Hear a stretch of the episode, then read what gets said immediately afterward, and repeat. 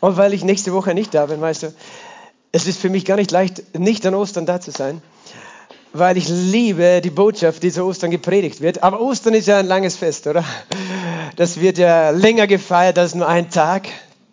Und äh, ich war vor, vor ein paar Jahren in Israel, genau in dieser Zeit. Das war ein ganz spezielles Ereignis, weil damals ist Ostern äh, die verschiedenen Denominationen feiern ja nicht alle immer am selben Zeitpunkt. Weißt, es gibt die, die orthodoxen, die syrischen, altsyrischen Kirchen, die altgriechischen äh, ähm, sozusagen, griechisch-orthodox, syrisch-orthodox, äh, russisch-orthodox, dann die koptischen Christen.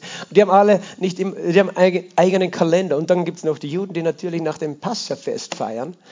Ähm, die feiern das Passafest. Und die feiern das äh, diese Woche am Mittwoch. Seht einmal, 14. Nisan ist am Mittwoch.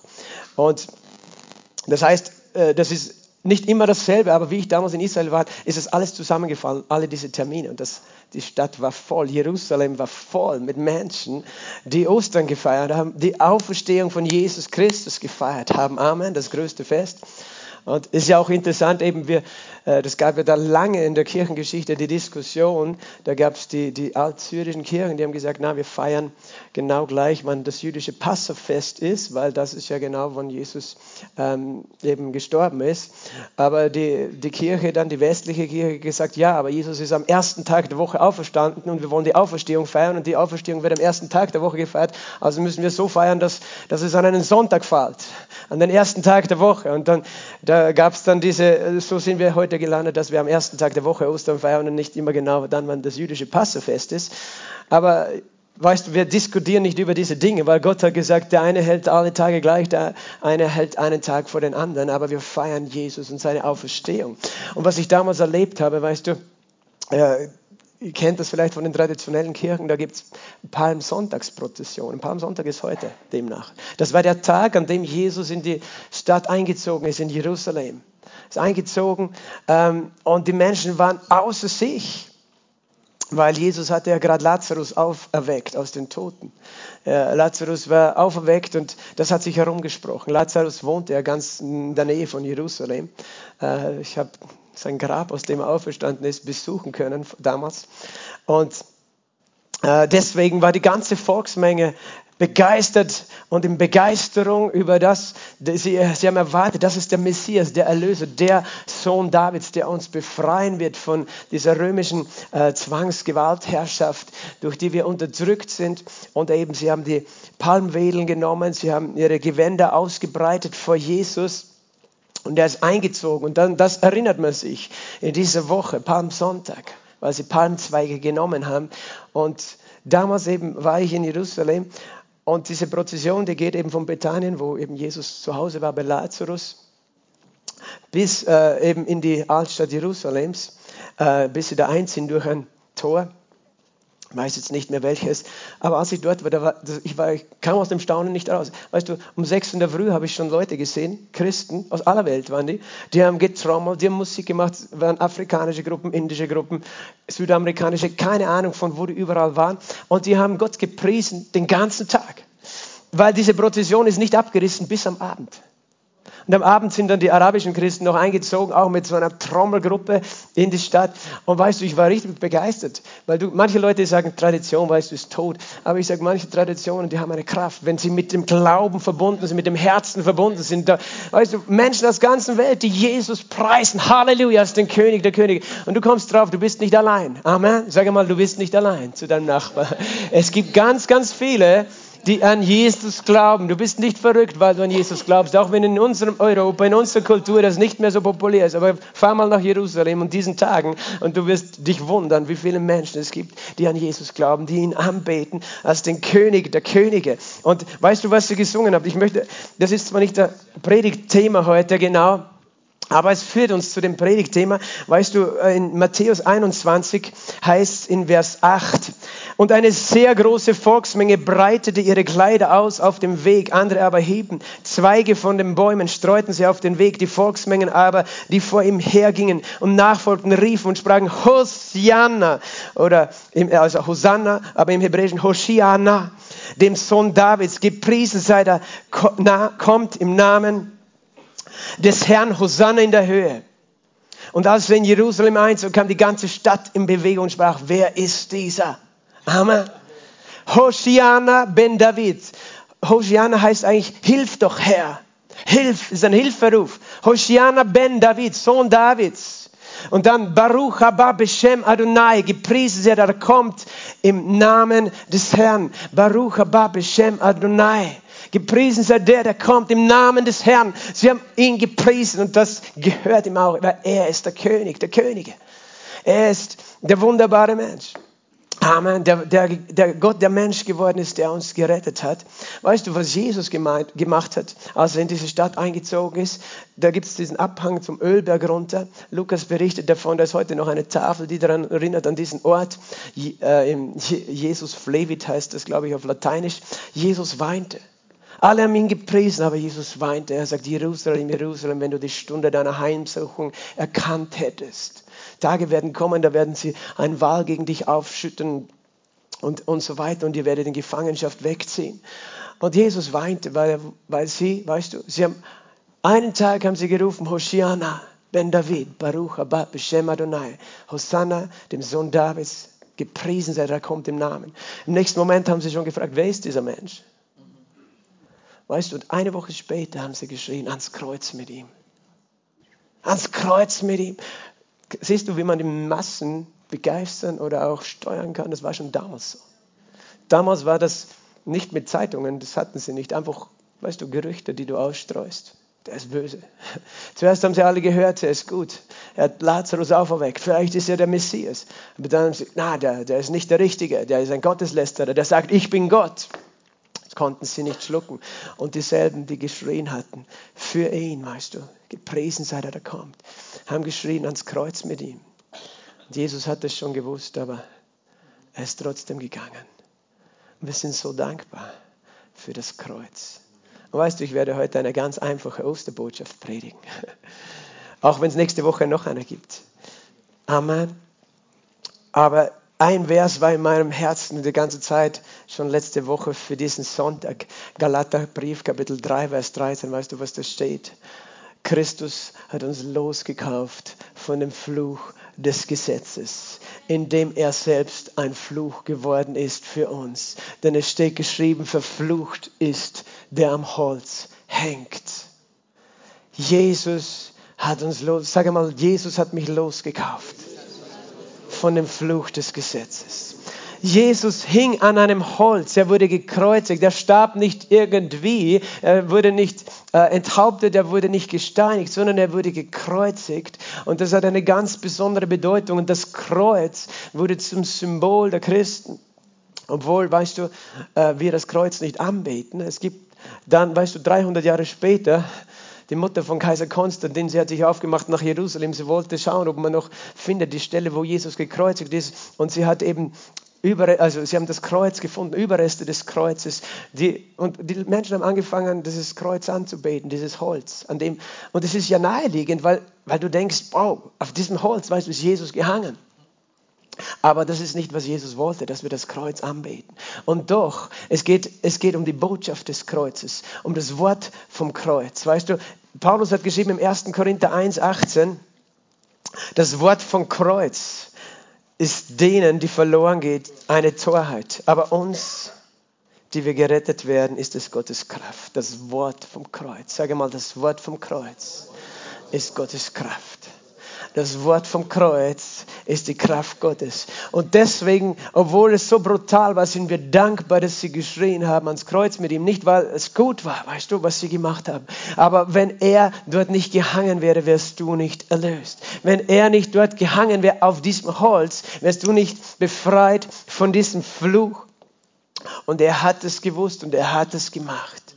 Das Wort vom Kreuz ist denen, die verloren gehen, eine Torheit. Uns aber, die wir gerettet werden, ist es Gottes Kraft. Schlag mit mir deine Bibel auf, wenn du sie dabei hast. Und ich möchte dich ermutigen, du darfst sie immer mitnehmen. Es ist nicht verboten, eine Bibel ins Haus Gottes mitzunehmen, weil du sollst deine Bibel selber kennen.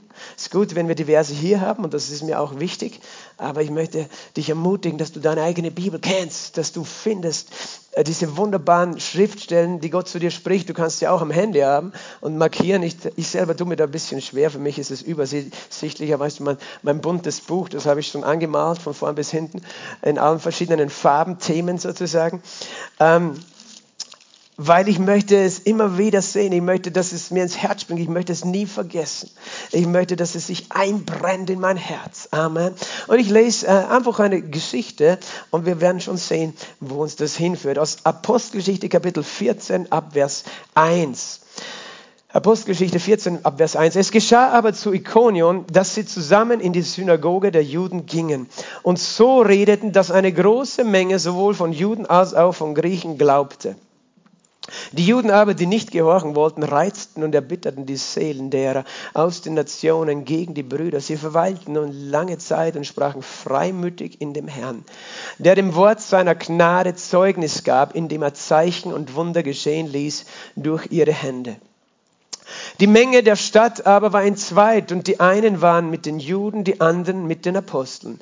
Als aber ein heftiges Bestreben entstand, sowohl von denen aus den Nationen als auch von den Juden, samt ihren Obersten, sie zu misshandeln und zu steinigen, entflohen sie als sie es bemerkten, in die Städte von Lykaonien, Lystra und Derbe und die Umgegend und dort verkündigten sie das Evangelium. Und ein Mann in Lystra saß da kraftlos an den Füßen, lahm von seiner Mutter Leib an, der niemals umhergegangen war. Dieser hörte Paulus reden, als er ihn fest anblickte und sah, dass er Glauben hatte, geheilt zu werden. Sprach er mit lauter Stimme, stelle dich gerade hin auf deine Füße. Und er sprang auf und ging umher. Als die Volksmengen aber sahen, was Paulus tat, erhoben sie ihre Stimme und sagten auf Lykaonisch, die Götter sind dem Menschen gleich geworden und sind zu uns herabgekommen. Und sie nannten den Barnabas Zeus, den Paulus aber Hermes. Und er war es, der das Wort führte. Der Priester des Zeus-Tempels aber, der von der Stadt war, brachte Stiere und Kränze an die Tore und wollte mit den Volksmengen opfern.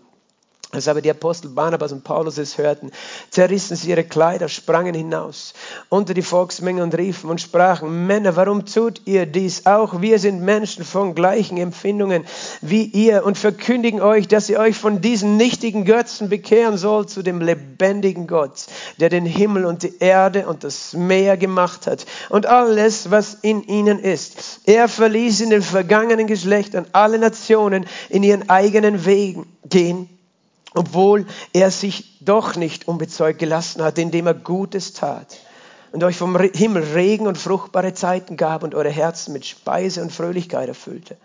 Und als sie dies sagten, beruhigten sie mit Mühe die Volksmengen, dass sie ihnen nicht opferten. Es kamen aber aus Antiochia und Ikonia, Ikonia und Juden an. Und nachdem sie die Volksmengen überredet und Paulus gesteinigt hatten, schleiften sie ihn zur Stadt hinaus, da sie meinten, er sei gestorben. Als aber die Juden, Jünger ihn umringten, stand er auf und ging in die Stadt hinein.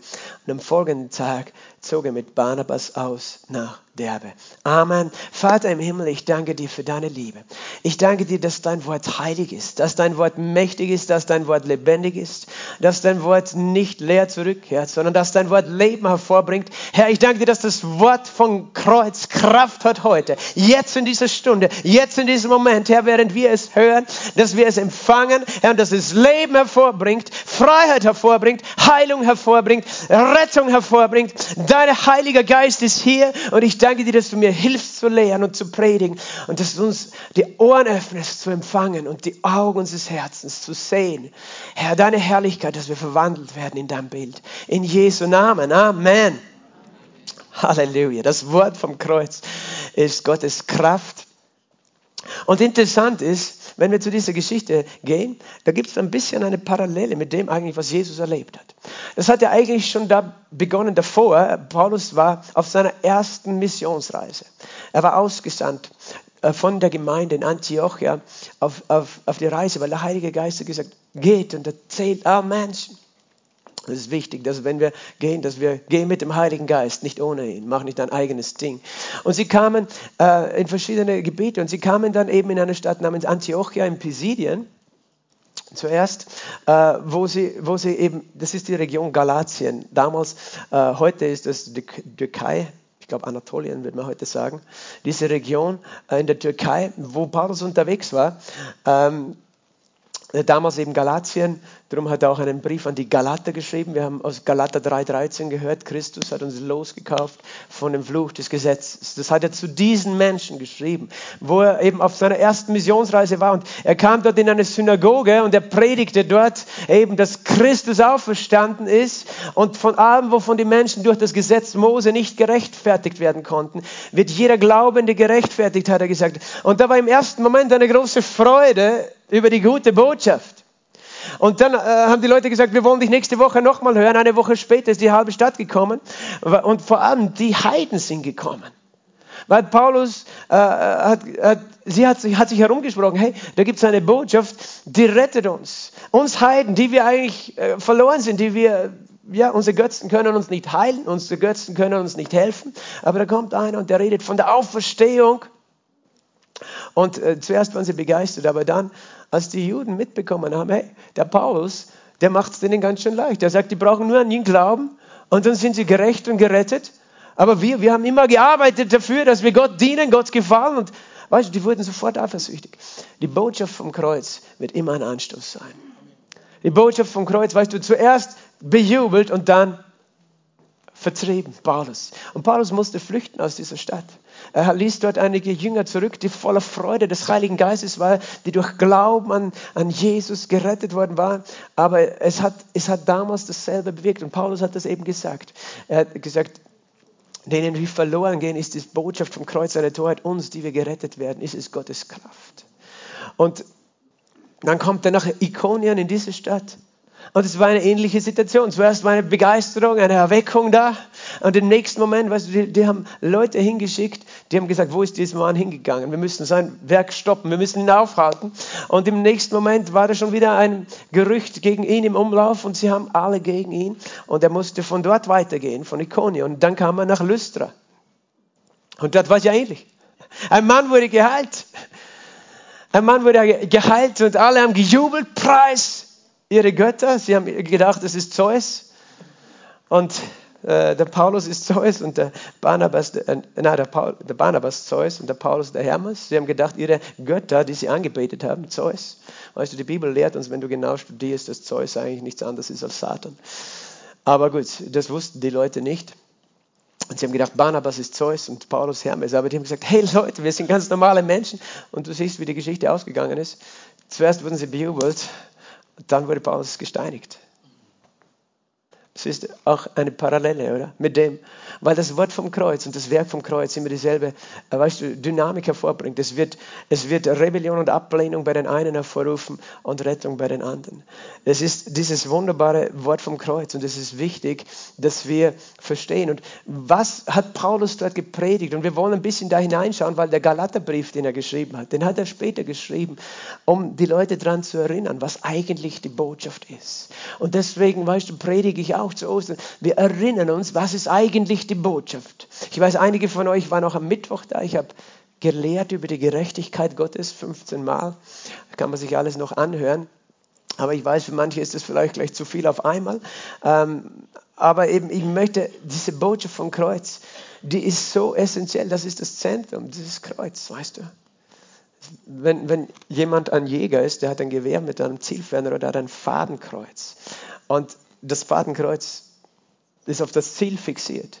Und für mich ist das dieses Bild. Das Kreuz ist das Ziel, auf das wir fixiert sind. Nicht das Ziel im Sinn von, dass wir selber am Kreuz sozusagen leiden müssen wie Jesus. Aber, aber das ist das Zentrum. Da ist eine Kraft, ein Geheimnis in der Botschaft vom Kreuz, die wir nicht uns nehmen lassen. Amen. Und wir brauchen das Kreuz nicht anbeten, aber es geht um die Botschaft des Kreuzes, die so eine Kraft hat. Und wir eben, wir schauen uns an, was hat es, es beginnt eben in Apostelgeschichte 14. Das heißt, Paulus und Barnabas, die redeten so, dass eine große Menge gläubig wurde. Das, das, ist mein Gebet. Herr, ich möchte so reden, dass eine große Menge gläubig wird. Weil du kannst auch so reden, dass, andere, dass Menschen nicht gläubig werden. Oder du kannst so reden, dass Menschen Angst bekommen. Oder dass Menschen gegen Jesus turnen. Aber ich möchte so reden, dass viele gläubig werden. Und dann frage ich Paulus, wie hast du geredet? Wie hast du geredet? So geredet, dass viele geglaubt haben. Auch weiter unten äh, noch kommt ein, ein, anderer Punkt dazu. Eben, äh, ja, wir sehen eben, die Juden haben dann die Menge aufgehetzt. eben die, diese religiösen Menschen, die so selbstgerecht waren. Weißt du, Religion macht dich selbstgerecht. Weil du tust immer brav deine religiösen Dinge und denkst dir dadurch, ich habe mir was verdient bei Gott und dann kommt jemand anders und bekommt das geschenkt. Und du bist eifersüchtig. Warum bist du eifersüchtig? Weil dein Fleisch, weißt du, ist nicht gut. Eifersucht ist nicht gut. Hast du das gewusst? Sag mal, Eifersucht ist nicht gut. Wir schmeißen das raus. Wir müssen damit umgehen. Wir haben ein Fleisch, das ist eifersüchtig. Aber es ist der Stolz des Menschen, der sagt, oh, es kann nicht sein, dass die etwas geschenkt bekommen, wofür ich schon mein Leben lang arbeite und ich habe es noch immer nicht. Und dann kommt jemand und sagt, ihr könnt das geschenkt haben. Errettung, Erlösung, Vergebung, Heilung. Eifersucht. Weißt du? Äh, und äh, das ist teuflisch. Das müssen wir rausschmeißen in unserem Leben. So werden wir nie etwas von Gott empfangen. Weißt du? Wenn, wenn, wenn du willst, dass dein Ehepartner, deine Frau dich liebt, dann ist Eifersucht nicht die Lösung. Weißt du, du denkst dich, was ist das für einer? Der will mich besitzen oder so. Nein, Liebe ist die Antwort, nicht Eifersucht. So viele Beziehungen gehen durch Eifersucht kaputt, auch in der Gemeinde. Oh, der Pastor liebt den mehr oder weniger. Nein, wir lieben einander, weißt du. Ich liebe euch alle mit der Liebe Christi. Ich sage das vielleicht auch dazu. Nicht alle von euch habe ich die Zeit in der Früh zu begrüßen, aber das heißt nicht, dass ich dich nicht mag. Okay? Ganz wichtig. Bitte sei mir nicht böse. Es sind Gott sei Dank so viele Menschen hier. Aber weißt, manche nehmen, nehmen das persönlich, denken, oh, der liebt den einen mehr, den anderen weniger und so weiter.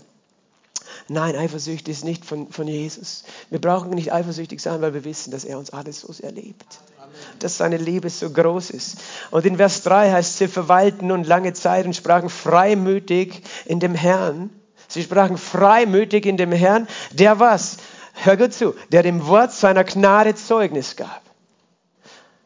Der Herr Gott hat das bestätigt, was Paulus gepredigt hat. Er gab Zeugnis, er bezeugte es, wie indem er Zeichen und Wunder geschehen ließ durch ihre Hände. Amen. Gott bestätigt das Wort aber nicht irgendein Wort, sondern das Wort seiner Gnade. Er kann nicht ein anderes Wort bestätigen mit Zeichen und Wundern. Das Wort des Gesetzes, obwohl das Gesetz gerecht, heilig und gut ist, kann er nicht bestätigen mit Zeichen und Wundern, solange du nicht perfekt bist im Gesetz. Dann könnte er es bestätigen. Aber niemand von uns ist in der Lage, das ganze Gesetz, so wie Gott es ursprünglich gemeint hat, perfekt zu halten. Und hier heißt, er bestätigt das Wort seiner Gnade. Gnade bedeutet unverdiente Gunst, Zuwendung. Er schenkt sein Leben. Und um das geht es zu Ostern. Jesus, Gott hat sein Leben geschenkt. Jesus hat sein Leben geschenkt und Gott gab dem Wort der Gnade. Also kommen, kommen wir schon ein bisschen erstens auf die Spur. Paulus hat ein Wort der Gnade gepredigt. Er hat so gepredigt, dass Menschen gläubig geworden sind. Gnade bringt Glauben hervor. Und Gott hat äh, Zeugnis gegeben und Zeichen und Wunder geschehen lassen durch äh, eben die Hände äh, von Paulus und Barnabas. Und das, diese Zeichen geschehen nicht, weil Paulus und Barnabas perfekt sind, sondern sie haben etwas damit zu tun, was sie gesprochen haben, was sie gepredigt haben, über was sie geredet haben. Was haben sie geredet? Ich zeige dir, was Paulus die Galater erinnert und ermahnt. Im Galaterbrief war es so schnell, weißt du? Wir sehen ja, wie schnell. Paulus war dort und kurze Zeit später waren schon Leute dort, die haben gesagt, hey Leute, so könnt ihr das nicht glauben. Dieser Paulus ist ein Irrlehrer. So einfach ist es nicht, das Evangelium. Die Errettung, weißt du, du musst das Gesetz Mose halten, du musst dich beschneiden, du musst alle Regeln halten, die wir Juden schon jahrhundertelang halten. Du musst dich anstrengen und wenn du Glück hast. Das war die, das war die, die Juden, die Judaisten, die gemeint haben, und ich liebe die Juden. Aber damals, sie haben gemeint, die Christen, die sich bekehren, die müssten leben wie die Juden. Es gibt auch heute Christen, die denken, wenn ich lebe wie ein Jude, bin ich irgendwie besser. Das nennt man Judaismus. Weißt du, ich liebe die jüdischen Feste, ich liebe all diese Dinge, von denen ich so viel lernen kann. Aber ich bin kein Jude. Und wenn ich denke, ich muss jetzt ein jüdisches Fest, ich muss genau am Mittwoch Sedermal halten, weil Passamal ist, weil dann werde ich mir einen Segen verdienen bei Gott, weißt du, dann baue ich meinen Glauben ähm, auf mich, auf meinen Stolz, auf meine Werke, auf meine Religion, aber nicht auf das vollbrachte Werk. Und deswegen ist das wichtig. Gott freut sich, wenn wir die Juden und, die, und alles ehren. Aber wenn du versuchst, ein Jude zu sein, dann, dann verstehst du nicht, was er getan hat für dich. Ich bin so dankbar. Weißt du, das, der Name von Jesus ist Jeshua auf Hebräisch. Und ich liebe es, auf Hebräisch Jeshua zu sagen. Aber manche sagen, du darfst nur zu Jeshua beten. und nicht zu Jesus, weil Jesus ist, wie die Heiden Jesus nennen. Und ich sage, nein, Jesus ist wie Matthäus, Markus, Johannes, Lukas auf Griechisch geschrieben haben und Jesus genannt haben. Weil die Botschaft ist, dass Jesus ein Gott nicht nur für die Juden ist, sondern auch für die Heiden. Amen. Und wenn wir Jesus sagen, dann drückt es aus, Gott hat uns mit hineingenommen. Jesus ist nicht nur der Gott für die Juden, der Erlöser für die Juden, sondern er ist auch für die Heiden. Und ich darf Jesus sagen. Ich darf auch Jeshua sagen, ist nichts dabei. Aber ich, ich muss nicht Jeshua sagen. Verstehst du? Der Teufel will uns so schnell irgendwo eine Falle stellen in unserem Leben, dass wir wegschauen von dem Fadenkreuz hin zu irgendwelchen Kleinigkeiten, die, die auf einmal denken wir, das ist wichtig und das ist wichtig. Und, und auf einmal sehen wir nicht das Kreuz. Auf einmal sehen wir alles andere, was zu tun ist. Und, Gott, und weißt du, Paulus hat Folgendes zu den Galatern geschrieben. Die sind Leute, zu denen er hier gepredigt hat. Hör gut zu, in Vers, Kapitel 3, Vers 1. O unverständige Galater, wer hat euch bezaubert? Weil das ist dort passiert. Sie waren einfach verwirrt worden. Paulus nennt sogar verhext. Sie waren, wie wenn das ein, weißt du, eine geistliche Verwirrung war. Es ist nicht nur eine falsche Botschaft, eine falsche Lehre, die reingekommen ist, sondern da ist immer ein Geist dahinter auch. Weißt du, hinter falschen Religionen, hinter äh, verschiedenen Religionen, da ist auch ein, ein Geist dabei. Und, und wir sollten das wissen, weil manche Dinge dann nicht mehr rational erklärbar sind. Menschen werden verwirrt von so, uh, der sagt aber, ich soll so und so und ich soll, weißt du, keine Ahnung wie oft am Tag beten und niederfallen und irgendwas runter formulieren. Das, das, Menschen werden verhext, buchstäblich. Mir, mir hat jemand erzählt, der war in einem Land einer anderen Religion. Und er war eigentlich vorher Christ. Aber dort war das so ein, also das Heiligtum dieser Religion, ich will den Namen nicht nennen, und er hat gesagt, dort ist er gegangen und auf einmal ist ihm so ein Gefühl überkommen er musste so weinen und das war so ein ehrfurchtiges Gefühl. Und er verstanden, diese Religion ist die wahre Religion. Und er hat sich zu dieser Religion hingewandt, weg von Jesus ab. Und, und du kannst es nicht rational verstehen. Ich habe mit ihm persönlich über Dinge gelesen. Er ist sogar mal gesessen bei uns in der Bibelschulklasse. Und ich habe gedacht, wie, wie kann das sein? Aber Paulus sagt, wer hat euch bezaubert, weißt du? Wir sollten das wissen, dass, dass manche Dinge sprechen nicht nur den Verstand an, sondern auch Gefühle und, und, und, und, und, und du kannst nicht mehr klar sehen, klar denken. Und das ist auch da oh, wir können jetzt auch werden wie die Juden, wir sollten uns auch beschneiden lassen, wir sollten das und das und dann werden wir vielleicht noch bessere Christen sein. Weißt du, äh, und du bist verwirrt und verhext. Und Paulus sagt folgendes, wer hat euch bezaubert, ihr Galater, denen Christus als gekreuzigt vor Augen gemalt wurde. Und jetzt wissen wir, was die Botschaft war in Galatien, in Antiochia, in Ikonion, in Lystra und in Derbe. Was war die Botschaft?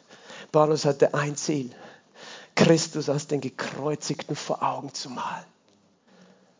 Ihnen vor Augen zu malen, diesen Mann, der so verflucht war, eigentlich wie ein Anblick eines Verfluchten, zerstört war in seinem Leib, blutend hing er dort auf diesem Kreuz.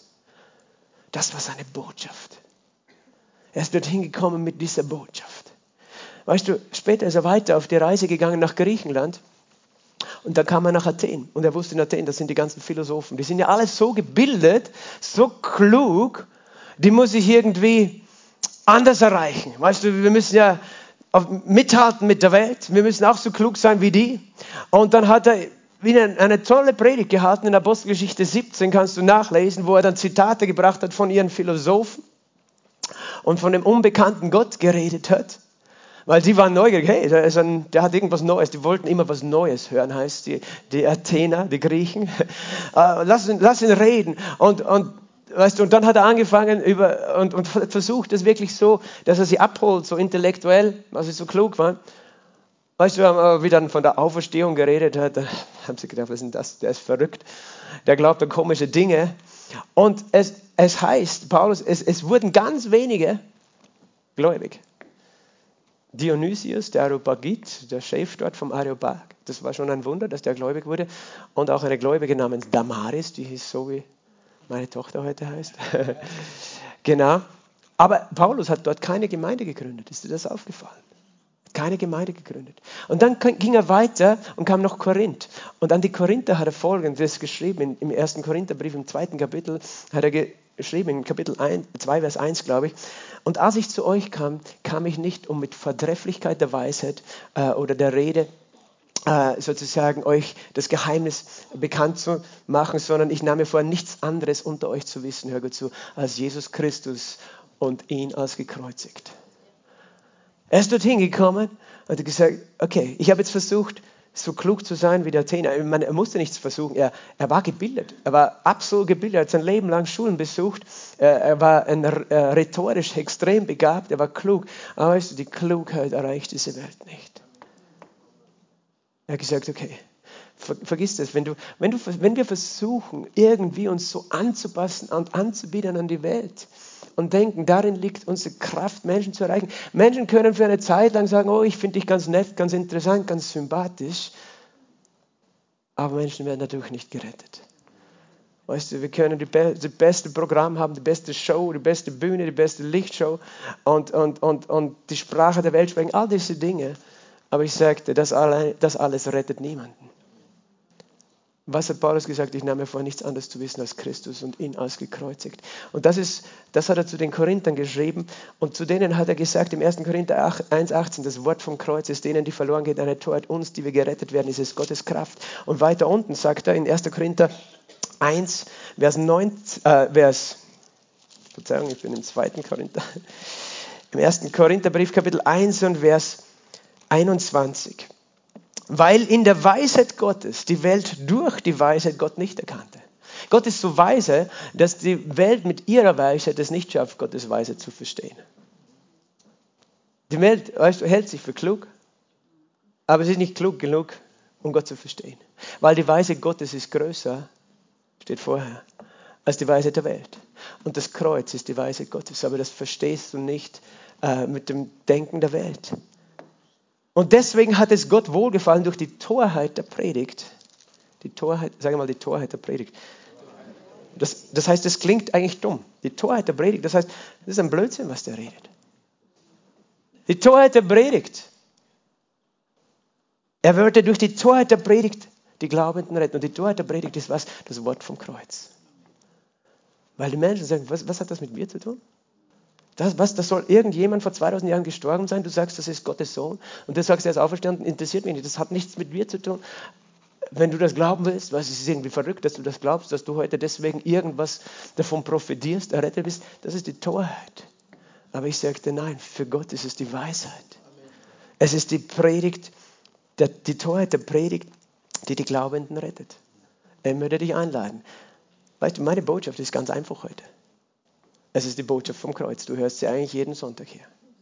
Und wenn du jetzt da sitzt, weißt du, sei vorsichtig mit diesen Gedanken. Oh, kenne ich schon, habe ich schon gehört.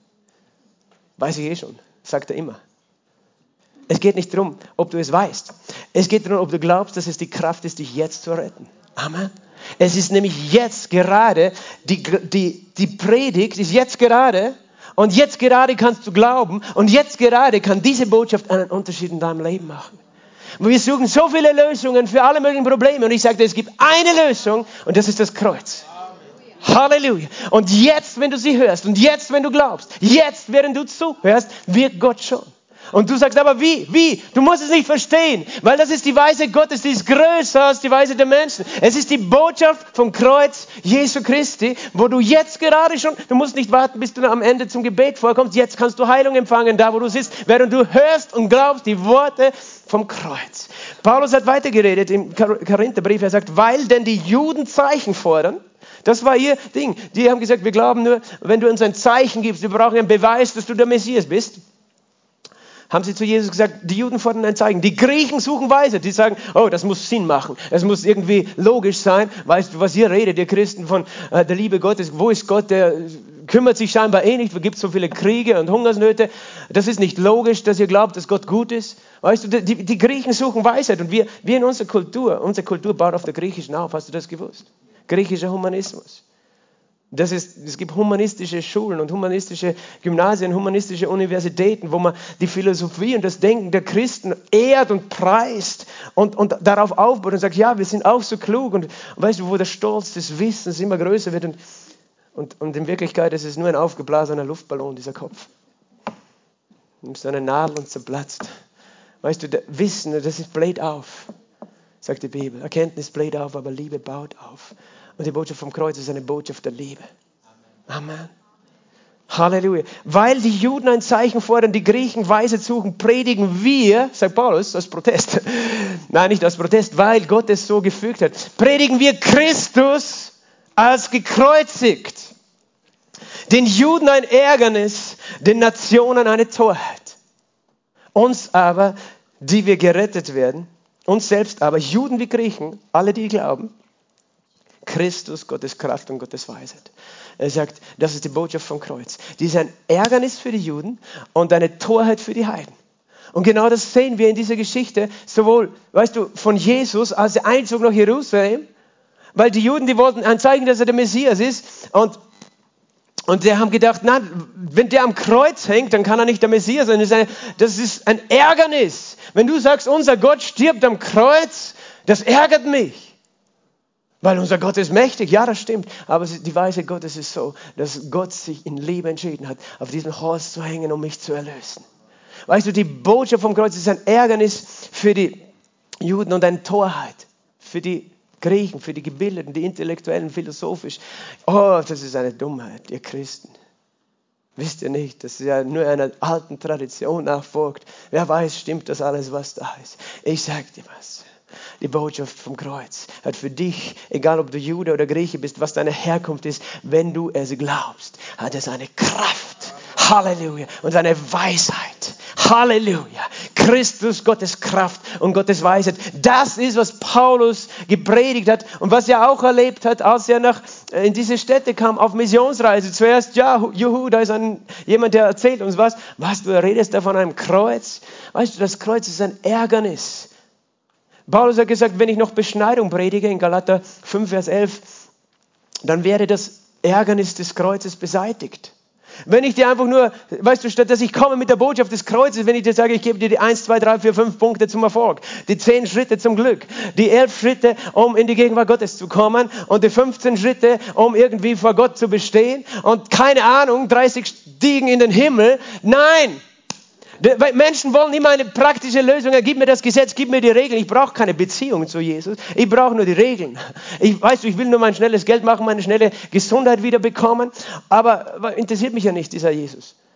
Aber das ist nicht, wie, Gott es gemacht hat. Heißt, Paulus hat gesagt, wenn ich noch Beschneidung predige, wenn ich euch nur das, wenn ich euch das Gesetz gebe und sage, das müsst ihr tun alles und dann wird Gott euch segnen, dann ist das Ärgernis des Kreuzes beseitigt. Das Kreuz ist ein Ärgernis. Es ärgert Menschen, die, noch, die nicht bereit sind, sich hinzugeben. Warum? Weil das Kreuz, es rührt dein Gewissen an, dein Innerstes. Wenn, du, wenn, wenn ich eingestehen muss, was, ist man notwendig, dass jemand für mich so qualvoll stirbt, damit ich in den Himmel komme, damit Gott mich annehmen kann, damit meine Sünden vergeben sind? Du machst Witze, oder? Es kann doch nicht sein, so, so ein schlimmer Mensch bin ich nicht, dass, ich, dass das eigentlich ich hätte sein sollen. Was ist das Gewissen, das wach wird in der Botschaft des Kreuzes? Weil das Kreuz sagt dir, das wäre dein Platz gewesen, aber da war einer, der dich so sehr liebt, dass er diesen Platz genommen hat. Und wenn du nicht dich deinem Gewissen stellst, Menschen laufen dem Gewissen weg. Die wollen nicht hören, du bist ein Sünder. Der Lohn der Sünde ist der Tod. Das, was Jesus am Kreuz ge getan hat, erlitten hat, ist ein Bild dafür, was meine Schuld anrichtet für einen Schaden. Weil er ist nicht zufällig dort gehangen. Ich habe ihn gekreuzigt. Du sagst, Pastor, du warst da gar nicht dabei. Das war vor 2000 Jahren. Aber es war meine Schuld, die ihn gekreuzigt hat. Es war meine Sünde, die ihn gekreuzigt hat. Verstehst du denn die Logik? Es war ich, der ihn gekreuzigt habe. Ich habe böse Worte gesagt. Ich habe egoistisch gelebt. Also habe ich ihn gekreuzigt, weil er hat meine Schuld getragen. Aber ich habe ihn nicht, weißt du, er hat das ja freiwillig gemacht. Ich habe ihn nicht gezwungen dazu. Aber letztlich habe ich ihn gekreuzigt. Und das will dein Gewissen nicht. Also das willst du nicht wahrnehmen. Du sagst, nein, nein, sag mir nicht, dass ich ein schlechter Mensch bin. Weißt du, wir alle sind verloren ohne Jesus, ohne die Botschaft vom Kreuz. Und das hat Anstoß erregt, überall, wo Paulus gekommen ist. Und das ist die einzige Botschaft. Das ist die Botschaft der Christen. Und das ist das Wort vom Kreuz. Aber dieses Wort vom Kreuz ist nicht nur die Botschaft, die uns eben überführt sozusagen, die uns erkennen lässt, ich brauche Errettung, sondern die Botschaft vom Kreuz ist auch das Heil Und die Botschaft vom Kreuz ist auf die Kraft, Halleluja, zum Leben. Amen. Für die Juden ein Ärgernis, für die Griechen, Nationen, für die Heiden, die, die Intellektuellen eine Torheit. Aber für uns Juden und Griechen, die wir glauben, ist es Christus und Gottes Kraft und Gottes Weisheit. Halleluja. Und so hat eben Paulus gepredigt. Paulus hat so gepredigt, sagt dass, dass eine Menge gläubig wird. Ich lese noch in Galater 3 war ich ja. Wer hat euch bezaubert, denen Jesus Christus als gekreuzigt vor Augen gemalt wurde? Wer hat euch bezaubert? Wer hat euch verhext? Nur dies will ich von euch wissen. Habt ihr den Heiligen Geist aus Gesetzeswerken empfangen, also aufgrund dessen, was du geleistet hast, oder aus der Kunde des Glaubens? Sag mal, die Kunde des Glaubens. Das ist die Verkündigung des Glaubens. Wort, das Wort vom Kreuz verkündet den Glauben. Glaube und du wirst gerettet. Nachdem, seid ihr so unverständig, nachdem ihr im Geist angefangen habt, wollt ihr jetzt im Fleisch vollenden? Das ist, wo immer wir ganz leicht reinrutschen. Wir beginnen im Glauben an das Kreuz. Aber dann denken wir, nein, irgendwas passt nicht mit mir. Ich muss irgendwas tun. Ich muss irgendwie brauche irgendwie ein Ritual, ich brauche Befreiungsdienst, was auch immer. Ich, ich, alles ist mit mir nicht okay, aber wir, wir schauen weg vom Kreuz, weißt du. Und er sagt, nachdem ihr im Geist angefangen habt, wollt ihr im Fleisch vollenden. So groß ist, habt ihr vergeblich erfahren, wenn es wirklich vergeblich ist. Vers 5, der euch den Heiligen Geist darreicht und Wunderwerke unter euch wirkt. Wer ist das? Gott. Wir haben ja gerade gesehen, Gott bestätigte das Wort seiner Gnade. Er gab dem Wort seiner Gnade Zeugnis, indem er Zeichen und Wunder geschehen ließ. Gott bestätigt immer die Botschaft vom Kreuz. Halleluja. Jesus hat gesagt, diese Zeichen folgen denen, die glauben. In meinem Namen werden sie Dämonen austreiben, in neuen Sprachen, himmlischen Sprachen reden. Shikaramahaya lamasate. Orabashikalamate. Robokuste, Bariantos, Halleluja. Sprachen, die der Herr mir gibt. Sie werden Schlangen aufheben, tödliches Trinken wird ihnen nicht schaden. Und wenn sie Kranken die Hände auflegen, werden sie geheilt werden. Und dann gibt es Leute, die sagen, ja, aber das passiert bei uns nicht. Dann musst du dir die Frage stellen, was predigt, was wird gepredigt? Weil das, was gepredigt wird, bestimmt, was die Menschen glauben. Und was die Menschen glauben, bestimmt, was sie erleben. Und Paulus hat gesagt, der euch den Geist darreicht und Wunderwerke unter euch wirkt. Halleluja. Was für eine Zusage. Gott reicht uns den Geist dar. Halleluja. Jetzt gerade, heute, erreicht seinen Heiligen Geist. Er sagt, da ist mein Geist. Mein Heiliger Geist. Und der Wunderwerke unter euch wirkt. Das ist Standard in der Gemeinde Jesus. So will Gott die Gemeinde haben. Das ist, sollte immer sein. Gott reicht seinen Heiligen Geist dar und er wirkt Wunderwerke, aber tut er es aus Gesetzeswerken? Das heißt, tut er es dadurch, was ihr heute geleistet habt oder was ihr eben, wo ihr nicht geschafft habt zu leisten, weil ihr Fehler gemacht habt, oder tut er es wie? Durch die Verkündigung des Glaubens. Halleluja.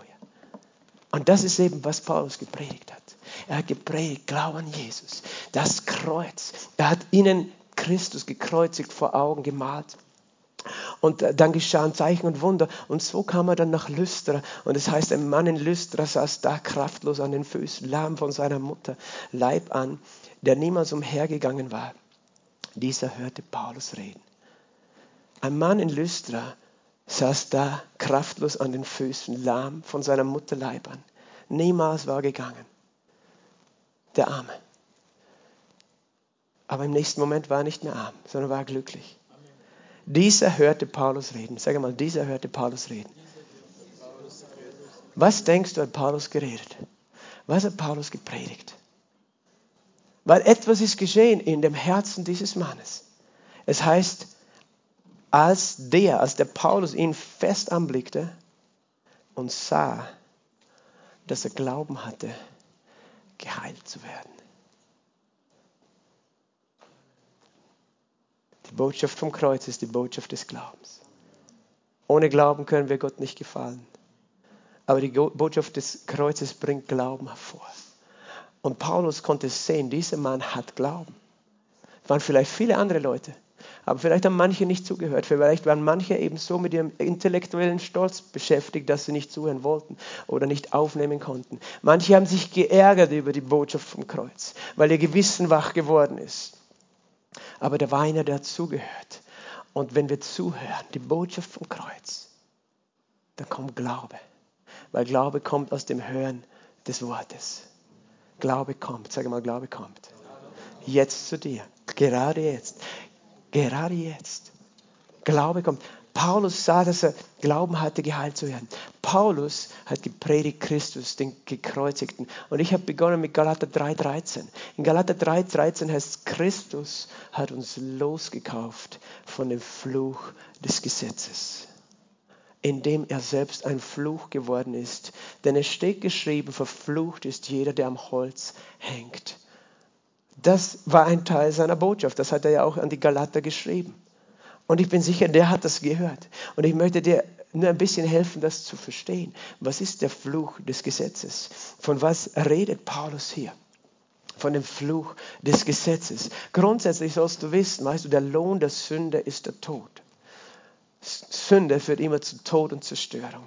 Aber Gott hat im fünften Buch Mose seinem Volk Israel aufgelistet, den Segen Gottes und den Fluch Gottes. Und es beginnt im 5. Mose 28 damit, dass Gott sagt, wenn ihr all diese Dinge tut, alle, die ich euch befehle, wenn ihr das alles genauso macht, wie ich euch das befehle, dann werden diese Segnungen auf euch kommen. Und das ist zuerst die gute Botschaft. Beginnt in 5. Mose 28, es wird geschehen, wenn du auf die Stimme des Herrn, deines Gottes genau hörst dass du darauf achtest, all seine Gebote zu tun, die ich dir heute befehle, dann wird der Herr, dein Gott, dich als Höchster über die Nationen der Erde stellen und alle diese Segnungen werden über dich kommen und werden dich erreichen. Das ist wunderbar. Es heißt, gesegnet wirst du sein in der Stadt, auf dem Feld. Gesegnet wird sein die Frucht deines Leibes. Was ist das? Das sind deine Kinder, deine Nachkommen. Die werden gesegnet sein, gesund werden sie sein, Körper, Seele und Geist. Gesegnet wird die Frucht deines Ackerlandes, die Frucht deines Viehs, der Wurf deiner Rinder, der Zuwachs deiner Schafe, dein Korb, dein Backdruck Du bist gesegnet bei deinem Eingang und deinem Ausgang. Deine Feinde werden vor dir fliehen. Das sagt Gott zu seinem Volk. Das ist der Segen des Gesetzes. Und weißt du, wir könnten nicht sagen, okay, lass uns drauf, äh, lass uns darauf hinarbeiten. Die Frage ist nur, glaubst du, du bist qualifiziert für diesen Segen? Wenn du genau gehorchst, dass du darauf achtest, alle seine Gebote zu tun. Weißt du, und so, so wunderbar das ist. Aber es gibt keinen einzigen Menschen, außer einen, der qualifiziert ist für diese Segnungen. Wer ist dieser eine? Jesus Christus. Jesus Christus war der Einzige, der alle Gebote genauso erfüllt hat. Er ist der Einzige, der es verdient hat, gesegnet zu sein. Der Einzige, der es verdienen konnte. Und ich möchte dir etwas sagen. Sei jetzt nicht dumm, okay? Sag nicht, okay, ich werde das alles nicht machen, weil ich kann das sowieso nicht erreichen. Gute Dinge zu tun werden immer gute Früchte hervorbringen. Das nennt man Saat und Ernte. Weißt du, Dinge zu tun, deinen Nächsten lieben, zu teilen, zu segnen, zu vergeben, wird immer gute Folgen haben. Schlechte Dinge werden immer schlechte Konsequenzen haben. Aber die Frage, es geht auch um dieses Leben unter dem Segen Gottes allgemein, pauschal und Leben unter einem Fluch auf der anderen Seite. Und, und das können wir nicht erreichen, durch dass wir uns versuchen, vor Gott durch unsere Werke zu präsentieren. Aber dann kommt 5. Mose 28 und es geht weiter in, äh, in Vers 15. Und da sagt Gott das Gegenteil. Wenn du diese Dinge nicht tust, wenn du all diese Dinge nicht gehorchst und alles, was ich geboten habe, dann werden all diese Flüche über dich kommen und dich erreichen. Dann werden all diese Flüche über dich kommen. Und es ist wichtig, dass du das jetzt verstehst. Gott sagt nicht, ich verfluche euch, sondern er sagt, das wird passieren. Diese Flüche werden kommen. Weil Gott ist nicht der Grund der Probleme auf dieser Welt sondern wir Menschen sind der Grund. Wir laden den Teufel ein in diese Welt. Wir machen ihm die Tür auf in diese Welt. Und diese Flüche werden über dich kommen. Und er zählt dann drei Seiten von Flüchen auf, die ein Mensch erlebt, der gegen Gott und ohne Gott lebt. Und das ist eine ganze Menge. Es gibt nichts, was da nicht drinnen steht, sozusagen, nichts Schlechtes. Äh, du kannst es zusammenfassen in, in diese drei Worte, Armut, Krankheit und Tod. Aber du kannst es auch noch ein bisschen genauer studieren. Du kommst drauf, okay, es geht auch um Gefangenschaft, es geht um Feinde, die dich gefangen nehmen. Es geht um psychische Dinge, Probleme, Ängste, Wahnsinn. Und ich, ich zeige euch nur ein paar Dinge. Ich lese das jetzt nicht, um dir Angst zu machen, okay? Ich will nur, dass du verstehst, was Paulus gepredigt hat, als er gesagt hat, Christus hat euch losgekauft von dem Fluch des Gesetzes. Weil das alles ist der Fluch. Er sagt, verflucht wird sein die Frucht deines Leibes, Vers 18, die Frucht deines Ackerlands, der Wurf deiner Rinder. In Vers 20, der Herr wird den Fluch, die Bestürzung, die Verwünschung gegen dich senden in allem Geschäft deiner Hand. Deine, wird, dein Business funktioniert nicht. äh, bis du vernichtet bist, bis du schnell umkommst wegen der Bosheit deiner, Ta deiner Taten. Manche Menschen sagen, weißt du, Gott schickt uns böse Dinge, damit er uns erzieht. Weißt du, das ist nicht, wie Gott uns erzieht. Er erzieht uns durch sein Wort. Er schickt nicht böse Dinge, weil dieser Fluch hat am Ende ein Ziel, Menschen äh, zu zerstören. Das ist Zerstörung pur. Bis du ganz vernichtet bist, das kommt in unser Leben, wenn wir gegen Gott leben. Und wir sehen, weißt du, wir sehen ganz viel davon in unserer Welt jetzt, wie Fluch in dieser Welt sich breit macht überall. Zerstörung, Armut, Krieg, Hungersnot, all diese Dinge, Krankheiten. Das ist letztlich, weißt du, die Menschen haben Gott ausgegrenzt und den Teufel eingeladen. Schwindsucht wird, wird da kommen, Vers, Vers 22. Entzündung, Dürre und Getreidebrand. Äh, und er redet von allen Arten von Krankheiten allen verschiedenen Arten von körperlichen Krankheit. Er redet davon, dass der Himmel so wie Erz ist, die Erde wie Eisen. Weißt das ist Dürre, Trockenheit, Hungersnot. Das das, was, äh, das ist die Konsequenz einfach von diesem Handeln. Äh, weiter geht es dann in Vers 28. Der Herr wird dich schlagen mit Wahnsinn, mit Blindheit, mit Geistesverwirrung, psychische Krankheiten. Oder? sehen wir ganz, ganz viel. Weiter unten, Vers 32, deine Söhne, deine Töchter werden einem anderen Volk gegeben. Oder es heißt eben, äh, sie werden in Gefangenschaft gehen in Vers 41. Du wirst wahnsinnig werden vor dem Anblick dessen, Vers 34, was deine Augen erblicken müssen. Der Herr wird dich schlagen mit bösen Geschwüren, also Krebs und alle Arten, alle Arten dieser Krankheiten. Und es geht so weiter, weißt du, es ist einfach ein Schreckensszenario niemand will das lesen in Wirklichkeit. Und dann heißt es noch äh, in Vers 60, Vers 61, auch alle Krankheiten und alle Plagen, die nicht in dem Buch dieses Gesetzes geschrieben sind, der Herr wird sie über dich kommen lassen. Also das ist die Summe des Fluches, es ist wirklich alles Böse, alle Zerstörung, alle Krankheit. Und das ist eben der Unterschied. Das eine ist Tod, weil Tod an sich ist schon schlimm genug. Aber Fluch ist, was Menschen hier auf dieser Erde noch erleben. Ein Leben, so wie Gott es nie gedacht hat. Weißt du, und dieser Mensch saß da und ich bin da jetzt sehr vorsichtig. Der war von Geburt an lahm. Manche Menschen diskutieren darüber, ja, warum ist das? Ich weiß, es geht nicht zu fragen, warum das ist. Ich sage, diese Welt ist gefallen und wir erleben in dieser Welt Dinge, die Gott nicht so geplant hat. Aber das ist nicht das Zeichen, aha, Gott hat scheinbar die Eltern nicht geliebt und darum hat er ihnen zur Strafe so ein Kind geschenkt. Nein, das ist eine Lüge des Teufels. Aber es wäre auch falsch zu sagen, ja, Gott macht den einen gesund und den anderen schafft er halt nicht gesund. Nein, Gottes Wille ist, dass alle gesund sind und alle stark sind und niemand irgendein Problem hat. Aber wir leiden unter einem Fluch auf dieser Welt. Und darum gibt es solche Geburten, weißt du. Und da braucht man niemanden einen Vorwurf machen. Es ist einfach eine Realität. Es ist einfach eine Realität, es ist keine Anklage. Aber wir müssen ehrlich sein, dass wir sagen, diese Welt ist nicht so, wie Gott sie geschaffen hat und wie Gott sie wollte. Aber dann kommt eben Paulus und predigt dort in Lystra zu diesem Mann und sah, dass er Glauben hatte, geheilt zu werden. Wie konnte der Glauben haben, geheilt zu sein? Vielleicht fühlte er sich wirklich verflucht. Hey, mein Leben, alle laufen gesund herum, können arbeiten. Ich hungere jeden Tag, ich muss betteln, ich kann nicht gehen. Niemand kümmert sich um mich. Und dann kommt diese Botschaft. Christus hat dich losgekauft von dem Fluch, indem er selbst ein Fluch geworden ist. Denn es steht geschrieben, verflucht ist, wer am Holz hängt. Und das, das ist ein Zitat aus 5. Mose 21, Vers 22. Oder 20, Vers 21 und 22. 5, nein, 21, 22 und 23. 5. Mose 21, Vers 22 und 23. Da steht folgendes, ein Aufgehängter ist ein Fluch Gottes wenn bei einem Mann eine Sünde geschieht, dir das Todesurteil steht und er wird getötet und du hängst ihn an ein Holz, weiter, dann darf seine Leiche nicht über Nacht an dem Holz bleiben, sondern du sollst ihn unbedingt am selben Tag begraben, denn ein Aufgehängter ist ein Fluch Gottes. Und das ist ein so brutales Bild, oder? Ich meine, das ist hä hässlich. Das, was wir verkündigen, ist nichts Schönes.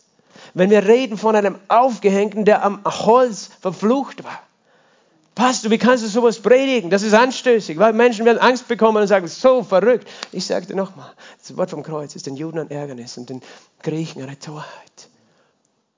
Aber Jesus möchte, dass du ihn sehen kannst, wie er vor dir ist als der Gekreuzigte, weil er da den Fluch besiegt hat. gibt eine Geschichte, als König David hat eine Hungersnot im Land. Drei Jahre hintereinander eine Dürre. Und er hat Gott gefragt, Gott, was ist der Grund? Und Gott hat ihm gezeigt, das ist, weil der, der König vorher, Saul, der hat unschuldiges Blut vergossen, die Gibeoniter getötet. Und deswegen, das, dieser Boden ist verflucht, dieser Boden schreit, das Blut der Unschuldigen schreit um Vergeltung.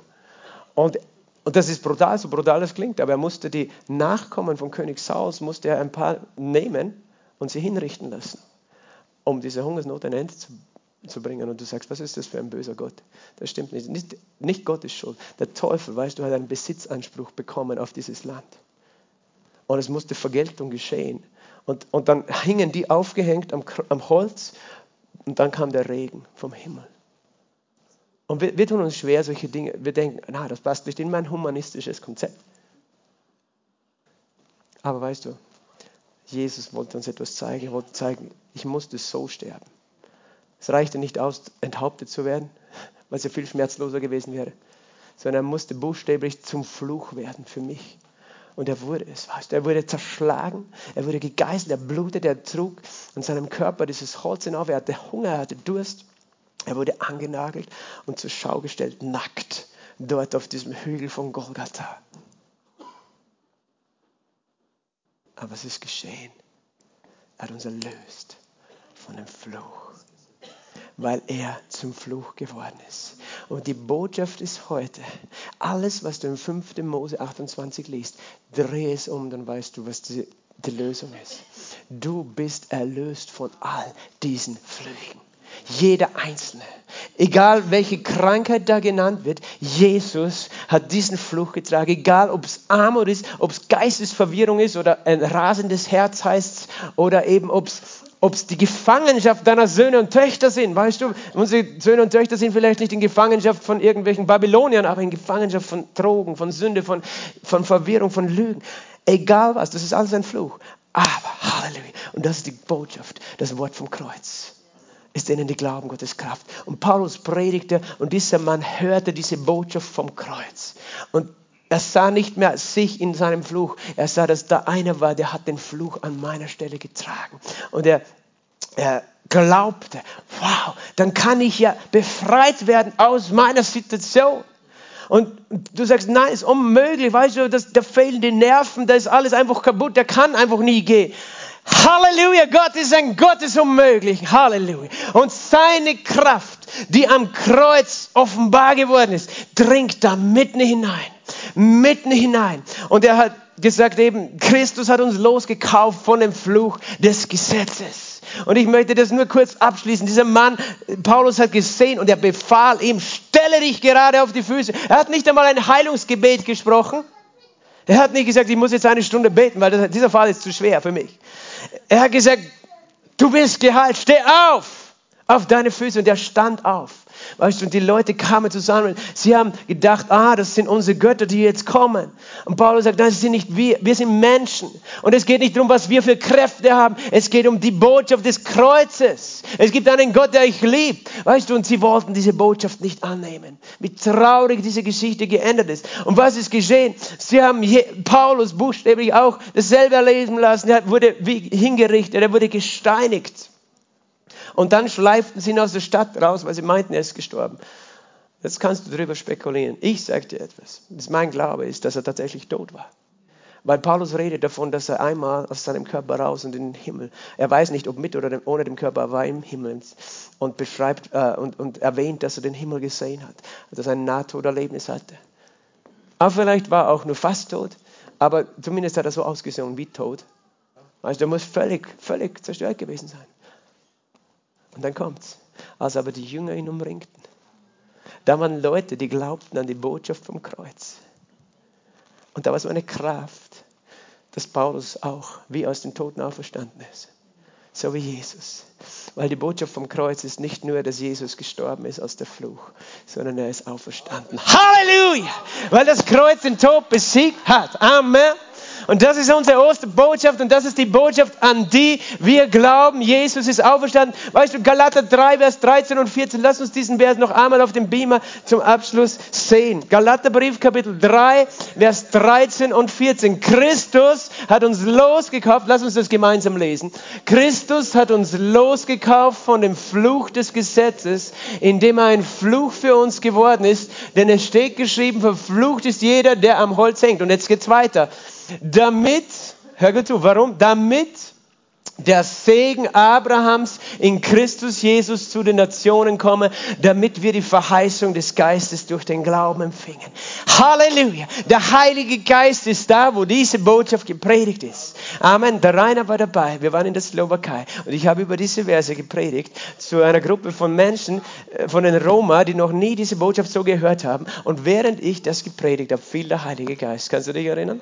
Amen. Und Menschen wurden von neuem geboren und gerettet. Lass uns aufstehen gemeinsam. reminds them Halleluja. Und dem Herrn Ehre gebe ich bitte das Lobpreisteam auf die Bühne. Danke, Jesus. Oh, Halleluja. Shikorobose brandea labante. Dobrabante leberie sombre kerias. Herr, wir preisen dich. Herr, wir loben dich und wir erheben dich. Wir danken dir, dass du diesen Weg gegangen bist. Herr, wir danken dir, dass du zu einem Verfluchten geworden bist. Herr, und dass, dass es nicht darum geht, dass wir alles verstehen, sondern dass wir glauben, Herr. Und du hast es nicht gemacht, Herr, weil du uns irgendwie ein grässliches Bild vor Augen geben wolltest. Du wolltest uns erlösen. Und du bist heute hier, Jesus. Du bist derselbe Erlöser, derselbe Befreier, wie du damals warst in Ikonion, wie du damals warst in Lystra, als dieser Mann kraftlos saß. Aber Paulus hat gesehen, dass er geglaubt hat. Und Vater, ich danke dir, dass du siehst, wie Menschen heute da sind, die glauben die glauben an das Kreuz und die Kraft des Kreuzes. Und wir wollen uns ausrichten auf diese Botschaft. Wir wollen uns ausrichten auf dich, Jesus. Und wir wollen dir einmal mehr sagen, danke, danke, danke, Jesus, für dieses wunderbare Werk. Danke für das Kreuz. Halleluja. Vielleicht bist du da und du hast diese Botschaft noch nie so gehört oder du hast sie noch nie so angenommen. Oder du bist im Livestream. Das Wort vom Kreuz ist denen, die verloren gehen Torheit. Uns aber, die wir gerettet werden, Gottes Kraft. Glaubst du an diese Botschaft? Glaubst du an diesen Jesus, der Gott ist, der Mensch wurde, der für dich diesen schweren Weg gegangen ist, aus Liebe, der auferstanden ist? Und ich lade dich ein, wenn du doch nie diese Botschaft, dieses Wort angenommen hast, wenn du Jesus noch nicht angenommen hast, das heute zu tun, heute den Schritt des Glaubens zu gehen. Denn ich möchte nicht, dass jemand verloren geht, weil Gott möchte auch nicht, dass jemand verloren geht. Nur weil er sagt, nein, das klingt mir zu dumm. Lass, lass nicht deinen Verstand regieren jetzt, lass dein Herz hören. Und ich, ich weiß, weißt du, ich habe auch ein Herz. Wir wollen nicht gerne angerührt sein in unserem Herzen. Wir wollen nicht gerne hören, dass wir irgendwo auf dem falschen Weg sind. Wir wollen nicht hören, hey, ich lebe eigentlich nur für mich selber. Eigentlich äh, kümmere ich mich nur um mich. Eigentlich bin ich voll der Egoist oder betrüge oder stehle oder bin, habe irgendwelche Laster oder bin unmoralisch. Wir wollen das nicht hören, wir wollen das nicht anschauen. Aber Jesus weiß es sowieso und er ist nicht da, dich heute zu verdammen, sondern dich freizusprechen. Er sagt, ich habe schon den Fluch bezahlt für dich. Ich liebe dich so sehr. Ich habe dich erlöst. Aber, aber bitte nimm dieses Geschenk an. Das ist deine freie Entscheidung, dein Wille, dieses Geschenk anzunehmen. Niemand kann das für dich tun. Nicht dein Taufbad, nicht irgendeine Kirche, sondern du selbst nur kannst diesen Jesus Christus annehmen. Nur du und ich bitte dich, lass dich mit Gott versöhnen. Ich bitte dich, sei du jemand von diesen, die sagen, ja, Jesus. Warum bitte ich dich? Weil ich möchte dich in Ewigkeit im Himmel wiedersehen. Und nicht, dass du verloren gehst. Du, aber ich möchte auch, dass du hier auf dieser Erde und Gott möchte, dass dieses Leben lebst, wie Gott es bestimmt hast weil du kennst dein Leben, du weißt, wo Fluch ist, du weißt, wo Probleme sind, du weißt, weißt, es gibt Situationen in deiner Arbeit, in deinem Beruf, du fühlst dich wie verhext, es funktioniert einfach nichts mit deinen Finanzen oder deine Gesundheit, kaum ist ein Problem vorbei oder besser kommt schon das nächste und es ist einfach wie ein Fluch oder in deiner Familie, da ist immer nur Streit mit deinen Kindern oder und, und immer nur einfach Probleme. Das sind alles Dinge, weißt du, so hat Gott nicht gewollt, dass wir leben. So hat Gott nicht bestimmt für uns zu leben. Er ist gekommen, uns zu erlösen. Er ist ein liebender Vater, haben wir heute gehört. Und er möchte das für dich. Und deswegen, es braucht diesen Glaube an was Jesus getan hat. Glaube an ihn. wenn du da bist, lass uns die Augen geschlossen halten. und du möchtest ihn annehmen, dann empfang es heute. Dann gib ihm eine Antwort und sprich zu ihm. Lass uns die Augen schließen. Streck deine Hand zu ihm, wenn du sagst, ich glaube das, ich will ihn annehmen, auch deinem Livestream. Dann sag einfach, danke Jesus, dass du für mich am Kreuz hingst, dass du für mich zum Fluch geworden bist, weil du mich so sehr liebst, dass du mich erlösen wolltest und auch erlöst hast. Ich gebe dir mein Herz und ich gebe dir mein Leben. Ich danke dir, Jesus, dass du auferstanden bist am dritten Tag. Sei mein Herr und sei mein Erlöser. Mach mein Leben ganz neu. Ich empfange deinen Frieden. Ich empfange deine Freiheit. Ich empfange deinen Heiligen Geist. Halleluja, Halleluja. Und jetzt lass uns ausstrecken die Hände. Oh, Halleluja. Danke, Jesus, so wir loben dich. Oh, wir ehren deine Botschaft. Wir ehren dich, Jesus. Wir ehren dich, Auferstandene. Erlöser Jesus Christus. Wir preisen dich. Wir preisen dich für das Kreuz, Jesus. Wir loben dich. Halleluja. In Ewigkeit wollen wir dir danken. In Ewigkeit dir singen, Jesus Christus. Lamm Gottes auf dem Thron. Fang an mit deinen eigenen Worten, mit ihm einfach zu danken für dieses unglaublich wunderbare, liebevolle Erlösungswerk. Danke, Jesus, für die Erlösung. Danke, Jesus, für die Befreiung. Danke, Jesus, für die Heilung. Halleluja. Danke, Jesus. Halleluja. Halleluja. Halleluja. Und wenn du heute da bist und du sagst, es passt, ich fühle mich so wie in meinem Leben, da ist so viel Dunkelheit. Da ist Dunkelheit in meinen Gefühlen, es ist wie Depressionen, Ängste, die mich quälen. Ich möchte dir Folgendes sagen, das Kreuz Jesus hat dich erlöst. Jesus am Kreuz, er der verflucht, hat dich erlöst von diesem Fluch, von Depressionen, von psychischen Krankheiten und Ängsten. Wenn du da bist, Pastor, ich mein Leben funktioniert nicht. Ich möchte dir heute sagen, Christus hat dich erlöst von dem Fluch. Du musst nicht irgendwas tun, du musst nicht irgendwo weitersuchen. Glaube nur. Fürchte dich nicht und glaube nur. Du musst nichts hinzufügen zu diesem Werk. Glaube nur. Wenn du da bist und du kämpfst mit chronischen Krankheiten oder mit Problemen oder schon deine Vorfahren haben dieselbe Krankheit gehabt und du sagst, es ist wie ein Fluch in meiner Familie. Da war Unfruchtbarkeit oder da war einfach immer Krebs oder Alkoholismus, was auch immer der Fluch war. In Christus ist dieser Fluch gebrochen. Halleluja. Halleluja. Und ich möchte beten. Halleluja. Ich möchte beten jetzt und hier vorne ganz allgemein sagen und erklären, dass jeder Fluch gebrochen ist. Egal wo du drin steckst und wie lange du drin steckst, sei es körperlich, sei es seelisch, sei es deine Beziehungen, die wie verflucht sind, sei es deine Finanzen. In dem Namen Jesu Christi spreche ich dir zu. Stelle dich gerade auf deine Füße. In dem Namen Jesu Christi, in dem Namen Jesu erkläre ich, der Fluch des Teufels ist gebrochen. Der Fluch ist besiegt. Christus hat ihn für dich besiegt. Und der Segen Abrahams, der Segen Gottes, der Segen der Erlösung, der Segen der Liebe, der Umarmung Gottes, des Schutzes Gottes, der Heilung Gottes, der kommt in dein Leben, in deine Familie, in deine Finanzen, in deine Gesundheit, in deine Beziehungen, in deine Ehe, zu deinen Kindern. In dem Namen Jesu. Kinder, die gefangen sind, Kinder, die irgendwo gefangen leben in Dunkelheit, gefangen von Sünde, gefangen von den Lügen des Humanismus, von, von, der, von diesem Aufgeblähtsein in ihrem Wissen, in ihrem Stolz. Kinder kommen jetzt zurück in Jesu Namen. Wir rufen, der Fluch ist gebrochen und die Kinder werden gerettet. Die Nachkommen werden errettet. Verwandte werden gerettet. In dem Namen Jesu. Raus aus der Hand des Feindes. In dem Namen Jesu Christi. Sagen wir, der Fluch ist zerstört. In dem Namen Jesu Christi erklären wir Leben und Leben in Fülle. Und Vater, ich danke dir. Vielleicht bist du da und du sehnst dich nach dem Heiligen Geist und du denkst, vielleicht war ich nicht gut genug. Warum erlebe ich das nicht? Ich sage dir, der Herr reicht seinen Heiligen Geist jetzt da. Der Herr reicht seinen Heiligen Geist jetzt da. Oh, Rabalabasante. Dann komm, fang an und empfang, empfang von seinem Heiligen Geist, der dir die Kraft gibt. Rabashataya Lamante. Robocoria Talamante. Rabashatolo Monte Leberia Sonto.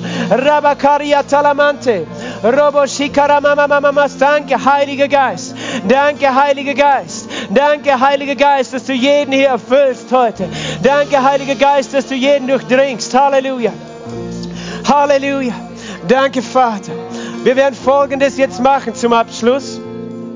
Halleluja. Wir werden noch mit einem Lied gleich einfach Gott anbeten, mit dem Lied, das wir vorher schon gesungen haben. Aber wenn du da bist und du sagst, ich habe Glauben, geheilt zu werden, ich habe Glauben, befreit zu werden, dann stelle dich hier, was auch immer deine, deine Situation ist, stelle dich hier vorne hin und wir das Gebet sind, werden durchgehen. Wir werden nicht lange beten. Wir werden nur die Hände auflegen, weil es ist nicht ein langes Gebet, das du brauchst. Es ist der Glaube an das Kreuz, das, das heute den Unterschied macht. Und wir wollen als Gebetsteam einfach nur kurz die Hände auflegen. Und das ist der Moment, wo du empfangst. Das ist der Moment, wo du empfangst. Halleluja, aber schau nicht auf uns, schau auf das Kreuz. Wir sind Menschen, aber Jesus ist der, der zum Fluch wurde. Halleluja und und wir werden den Herrn anbeten. Wenn du schon gehen musst, der Herr segne dich. Der Herr ist mit dir. Du bist gesegnet. Wenn du neu bist, wir haben ein kleines Büchlein auch für dich. Dann kannst du vorne das holen. Aber lass uns jetzt einfach nochmal singen, dieses Lied. Jesus, meine Hoffnung lebt. Und währenddessen, wir werden schon durchgehen. Wir werden Hände auflegen. Aber es ist dein Glaube. Amen. Sag mal, es ist mein Glaube an das Kreuz. Es ist der Glaube an das Kreuz. Amen. Halleluja. Danke, Jesus. Danke, Heiliger Geist, dass du jetzt wirkst, dass du weißt, was jeder braucht. Und wir glauben, Herr, mit diesen Geschwistern, die hier vorne stehen, wir glauben, dass sie erlöst sind von jeglichem Fluch und dass du das jetzt manifestierst durch die Kraft des Kreuzes in Jesu Namen. Amen.